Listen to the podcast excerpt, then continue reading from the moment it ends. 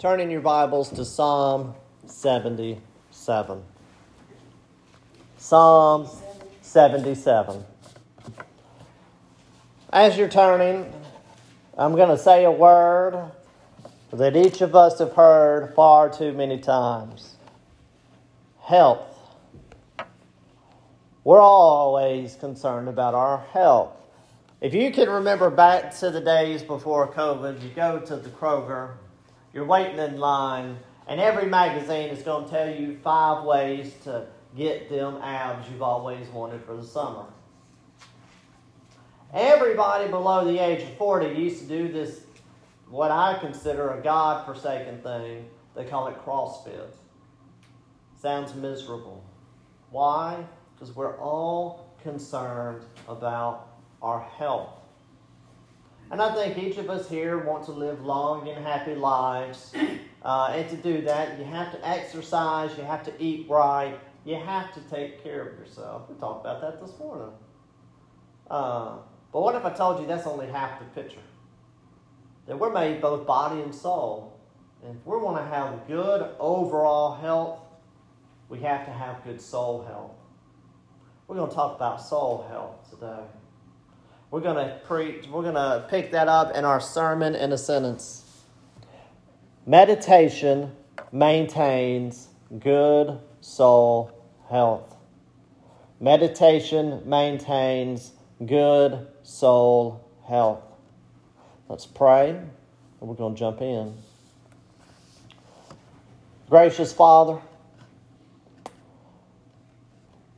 You have given us your word to build us up in comfort and holiness, and I ask just those two things that your word would be effectual for that in the lives of us here and all who hear. Build us up, give us holiness, give us comfort. In Christ's name I pray. Amen. I'm going to read Psalm 77, starting in verse 1. Hear the word of the Lord. I cry aloud to God, aloud to God, and he will hear me. In the day of my trouble, I seek the Lord. In the night, my hand is stretched out without wearying. My soul refuses to be comforted. When I remember God, I moan. When I meditate, my spirit faints. You hold my eyelids open. I am so troubled that I cannot speak. I considered the days of old, the years long ago.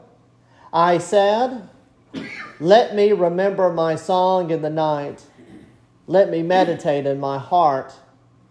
Then my spirit made a diligent search. Will the Lord spurn forever and never again be favorable? Has his steadfast love forever ceased? Are his promises at an end for all time? Has God forgotten to be gracious? Has he in his anger shut up his compassion? Then I said, I will appeal to this, to the years of the right hand of the Most High. I will remember the deeds of the Lord Yes, I will remember your wonders of old. I will ponder all your work and meditate on your mighty deeds. Your way, O God, is holy. What God is great like our God? You are the God who works wonders. You have made known your might among the peoples. You, with your arm, redeemed your people, the children of Jacob and Joseph. When the waters saw you, O God, when the waters saw you, they were afraid. Indeed, the deep trembled. The clouds poured out water. The skies gave forth thunder. Your arrows flashed on every side. The crash of your thunder was in the whirlwind. Your lightnings lighted up the world. The earth trembled and shook. Your way was through the sea, your path through the great waters, yet your footprints were unseen.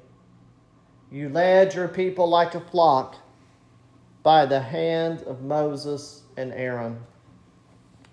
Thus ends the reading of God's word this morning. Let me just begin with something very important. We are made both body and soul, and one affects the other. Let me read to you a quote from Archibald Alexander, the first president of Princeton Theological Seminary. He says, and I quote, A rough east wind is sufficient to blow up clouds which completely obscure the cheerful sunshine of the soul. Such persons who have a stomach easily disordered will be deranged in the nerves and depressed in the spirits. The want of refreshing sleep or watchfulness is another cause of the same effects. End quote. What is he saying? A Christian can have a sense of separation from God, not because of an abundance of sin, but because of a lack of sleep, because we're made both body and soul. Archibald was known for visiting people who had depression, and before he would ask, or before he would remind them about God's promises, he would say, How you sleeping tonight? because he realized we are made body and soul. One affects the other. Now, if that's how our body affects our soul, how does our soul affect our body? How does poor soul health affect our overall health? In the psalmist, we see three things. Poor soul health produces a lack of rest. The psalmist says his hand is stretched out without wearying. And don't we understand how this works? You lay down at night, it's quiet, and all of a sudden your mind starts thinking about someone you're angry with, and you just get worked up, don't you? Or say you've done something and you're ashamed, and what happens? you start questioning what everybody else is saying. Or say someone's sick, someone has COVID. Your mind starts going of all the worst case scenarios. You see, all of these things are spiritual problems anger, shame, guilt, fear. All of these are spiritual problems. And what do they affect? Your rest. Poor soul health produces poor overall health. Poor soul health produces a lack of rest and it produces a lack of response. In verse 4, the psalmist says that he is so troubled he cannot even speak. And this flows naturally from the former. You can't sleep well, you can't perform well. And it happens in many ways. You go and you visit somebody, and they talk about something they did 20 years ago, it's not because their memory's fading, it's because it's still eating away at them. And they have the inability to respond to the things of this world because they have a soul problem. They see the world in a negative light because they see God in a negative light. That's a soul problem. Their poor soul health has produced poor overall health. They can't respond to the world around them. And then lastly, you see that poor soul health produces a lack of reason. You know, by the time you get to verse 7, the psalmist has forgotten how to use his brain. He's forgotten how to reason. Has God's steadfast love forever ceased? Well, if it's steadfast love and it ceases, it ain't steadfast love, is it? The psalmist has forgotten to reason. What poor soul health does is produce short sightedness. Our souls become enveloped in the black fog of sin, and we can't make sense of what God is doing. And what happens is we self medicate. We say, well, if I just start working out, everything will be better. If I cut this person out of my life, everything will get better. If I become more involved, things will get better. But you see, that's dealing with the symptoms. That's not dealing with the source. we have a poor soul health. And increasing our physical health will not fix the problem. We're not thinking clearly. Poor soul health produces poor overall health. So the question is for us today how do we promote good health? How do we care for our souls? And even if, I, if as I ask you that question, you know, how do you care for your soul? Many of us are drawing a blank. You know, when I was led to Christ in the ninth grade, no one put their arm around me and said, Brother, let me tell you how you care for your soul. It was, oh, you're a Christian now, have a nice life. We can have a seminar on soul care. We're going to have a sermon. We're only going to talk about one way. We're going to talk about meditation. Meditation is like medication for your soul. Meditation maintains good soul health. Now, before we talk about what meditation is, we're going to talk about what meditation is not. Because we have some strange ways of using the word meditation. Meditation is not an emptying of yourself. Meditation is not finding a place of stillness, a place of quiet, a place of nirvana. The fact of the matter is, as Proverbs describes your heart as a fountain, always bubbling forth. Something is always coming out of your heart. The question is what? Paul describes it as walking by the flesh or walking by the Spirit.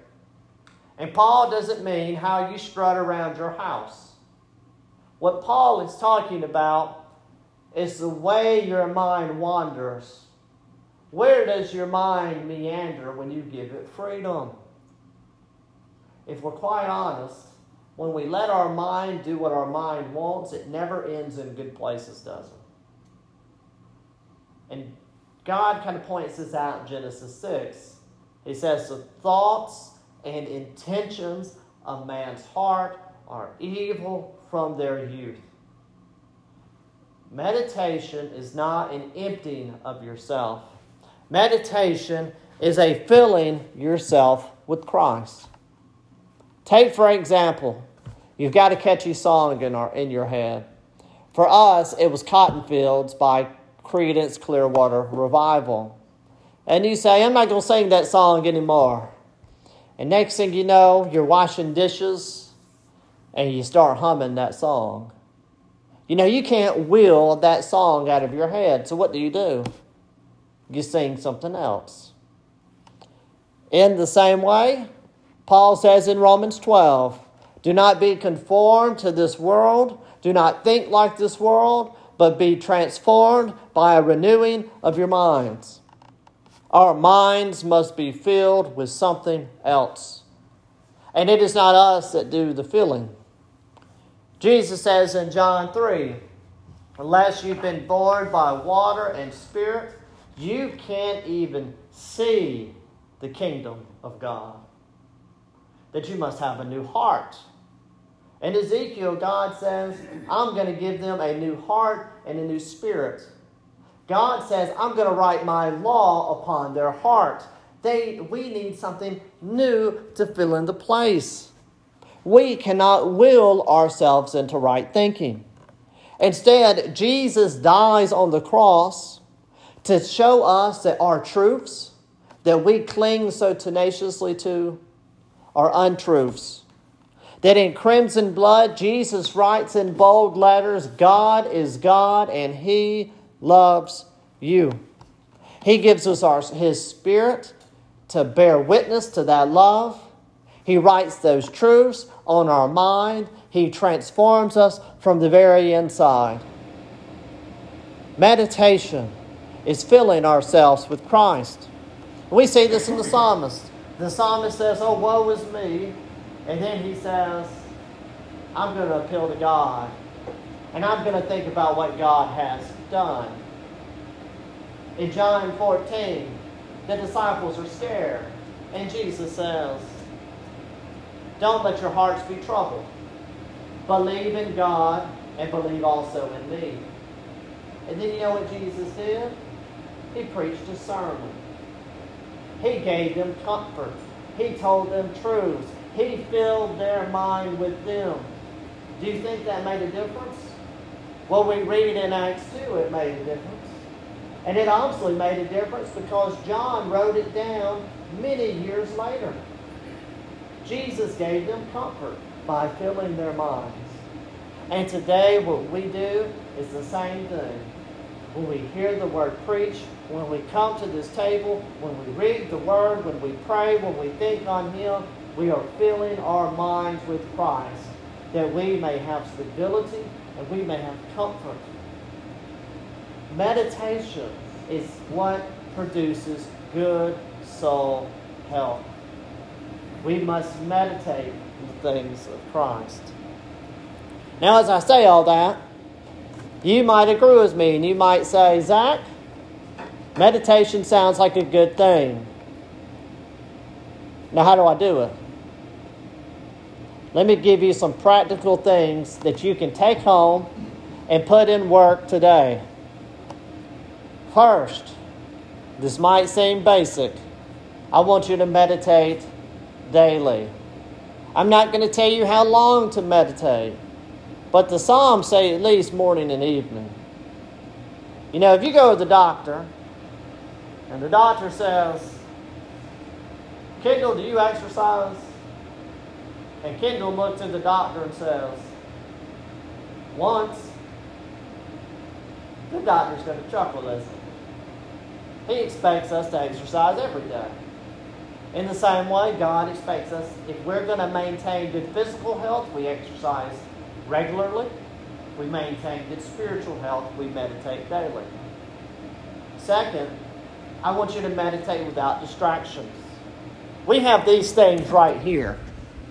You know, I can send you journal articles where they talk about cell phones produce depression and despair. But at the very minimum, they're a distraction. Let me give you an example. You call me and you say, Zach, I want to stop by the office. I need to talk. Which would you prefer? Spending an hour with me while I'm on my computer and texting people or 15 minutes when I shut my computer and put my phone away?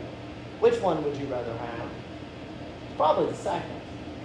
In the same way, God is a jealous God and we are His bride. He doesn't want to share us with Facebook, with the news, with what other distractions we can make up. He wants time with us. Meditate without distractions. Lastly, I want you to meditate with direction. You get you tell your husband to go to the grocery store, you don't give him any directions. Don't be disappointed when he comes home with nothing. Meditate with direction. I'm going to give you five quick directions. First, I want you to ask for help. That's what the psalmist does. He appeals to God. Paul prays that the spirit of wisdom would open our eyes. Listen, if you're in chronic pain, if you're sick, if you're tired, it's hard to meditate. If your life is full of prosperity and you're enjoying the things of this world, it's hard to make time for God. Both these things tug at our heart, and we must ask God for help. Ask God for help and pick a helpful subject. You know, this should seem like a no brainer. But at the same time, you know, you have people, they're suffering with depression, and you say, Brother, well, tell me what you're studying. And they say, Oh man, I'm reading the genealogies in First Chronicles. You know, that might not be the most helpful place to go. Meditate on something that's helpful. When John Knox was dying, he wanted John 17 read to him. He wanted to meditate on the reality that Jesus Christ is praying for him. If you're fearful, meditate on God's sovereignty.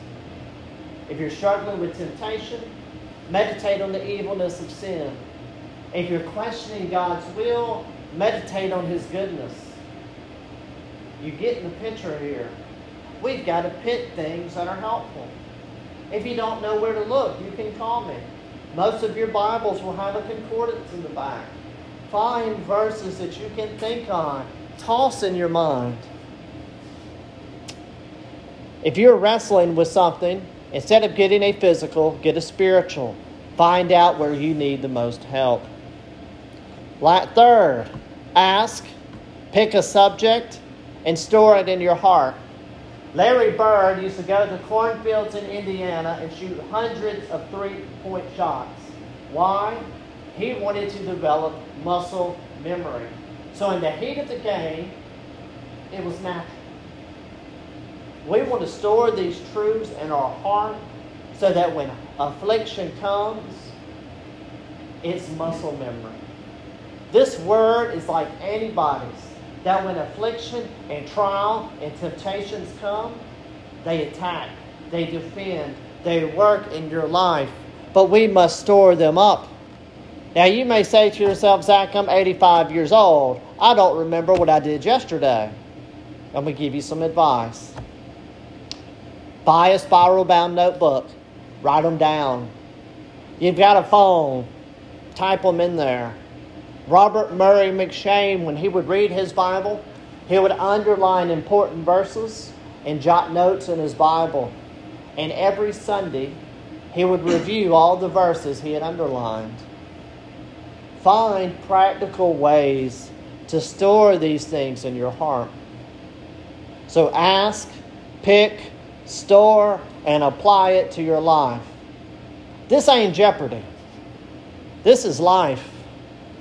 To read the Bible and to not apply it is like buying a treadmill and never cutting it on. What good have we done? If you're meditating on God's goodness, reflect on it when affliction strikes. If you read that God answers prayer, meditate on it and pray more. If you're meditating on the evils of sin, avoid it. Whatever truths you get, Store them in your heart. Apply them to your life. Lastly, ask, pick, store, apply, and thank God.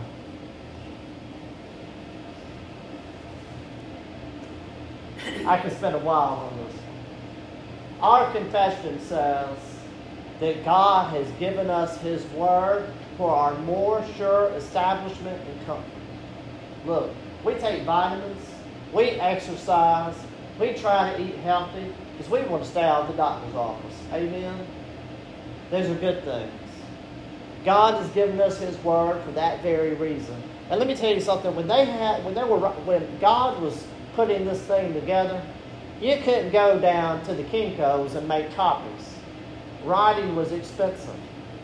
They did not waste a word. God does not give us fluff. God does not give us fine print that you don't really have to read. God gives us what we need for our establishment and our comfort. Now, you might say to me, Zach, I don't understand the Bible. I'm not a very smart man. I haven't been a Christian my entire life. Look, if you take this word and you meditate on Genesis 1 1. In the beginning, God created the heavens and the earth. And when you think about that, you think about all that God has made, and you get done and you say, you know what? God is good. That is something you should thank God for. I would rather have those three words than mountains of silver and gold. Those three words will provide more help for your body and soul than anything this world can offer. Those three words are something we should thank God for. Church, I'm your pastor, okay? I told someone a couple weeks ago, I'm a pastor. I don't write prescriptions, I write sermons. I care about your soul. So, you know what I want you to do? I want you to leave this place. I want you to get a good night's sleep. I want you to eat well. I want you to take your vitamins. I want, to want you to wash your hands. These things care for your body. And a healthy body will have a healthy soul. But I'm your pastor. Many of us are plagued with bodily ailments today because of anxiety, fear, unresolved guilt, and the list goes on and on. These are spiritual problems. That's where my priority is. When you look at Jesus Christ, he never complained about physical pain. He never compl- complained about being hungry, about being homeless, about he did not even cry when he was whipped and hung on the cross. Jesus did not cry loudly until he uttered the words, My God, my God, why have you forsaken me? That's a spiritual problem. Your body can waste away, but as long as your inner man is being renewed daily, you can waste away in prisons like Samuel Rutherford. You can bury wives and children like John Flavel. You can sit at the deathbeds of hundreds like Benjamin Morgan Palmer, and you can stand because you're spiritually healthy. 95% of our problems could be solved by regular time with Christ. Christ knows our spiritual pain. He's given you His Word, He's given you this table. He has given you Himself for your establishment and your comfort.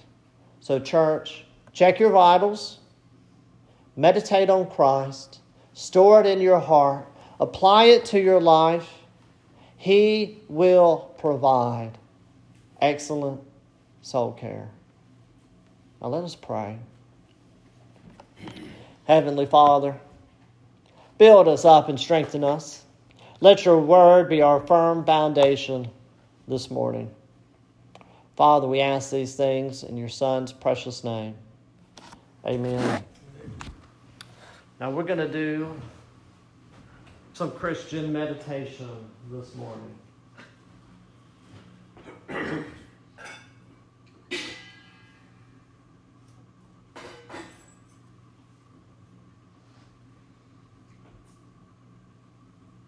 He has provided this table as a gospel that is visible.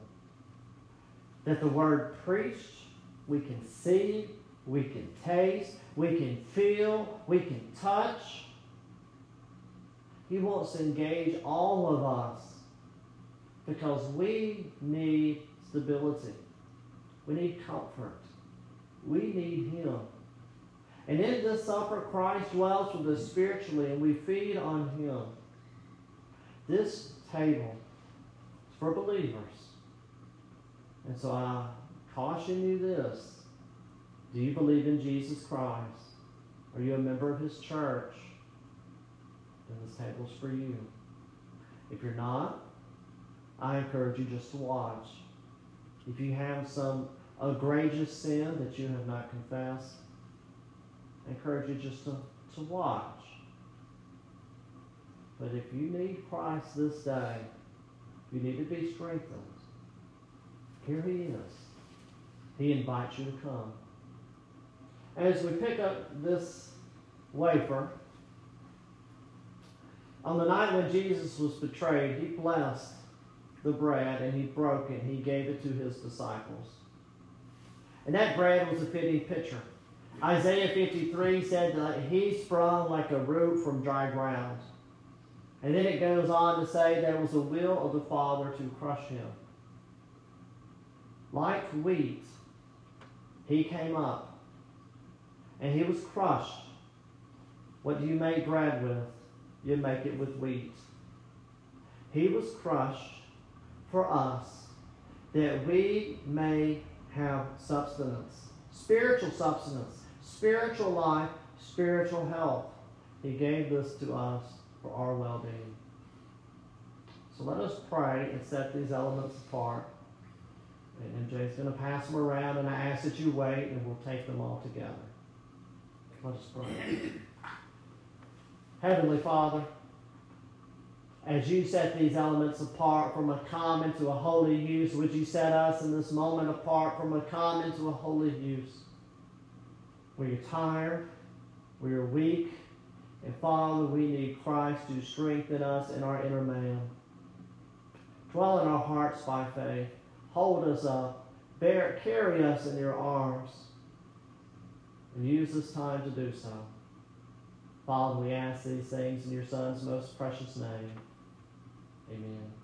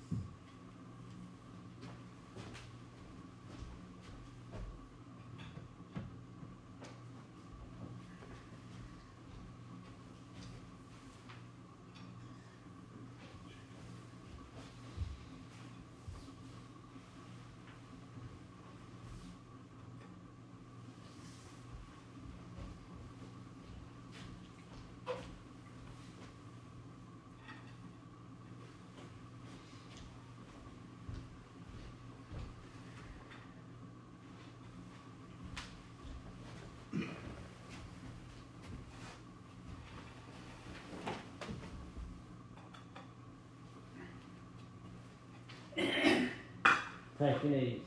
This is Christ's body broken for you.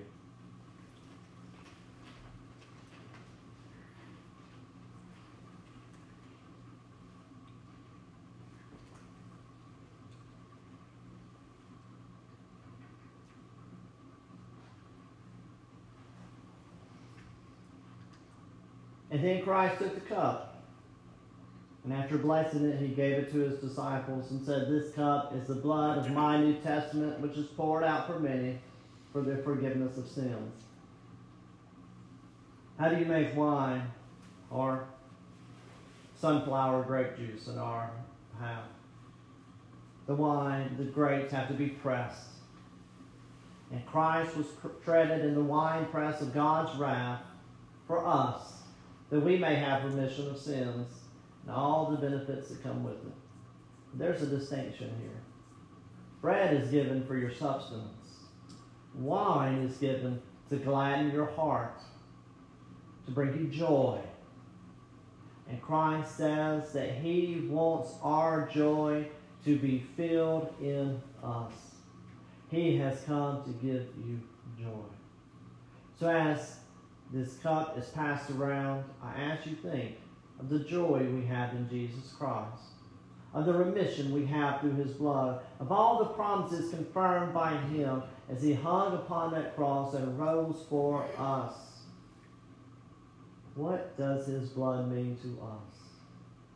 Think deeply on these things as MJ passes them around.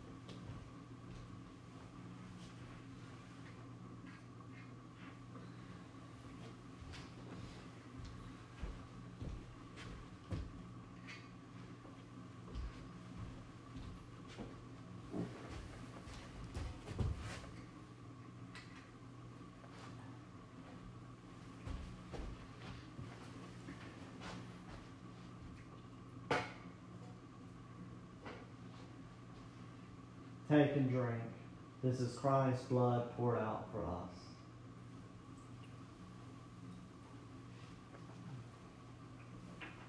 Hmm. Let us pray. Heavenly Father, as we prepare to leave this place, as we sing, would you build us up in holiness and comfort? That as each of us here find ourselves in a day of great trial, would Jesus Christ strengthen us from on high? As He's promised to keep us, to guard us, to sanctify us, to have us, to be with Him in heaven, to behold His glory. May your word preached and your word seen and tasted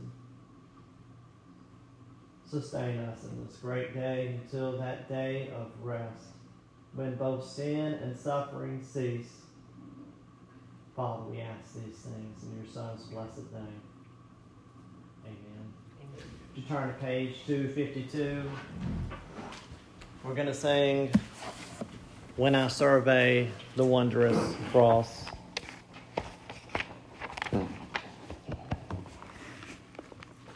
Two fifty two.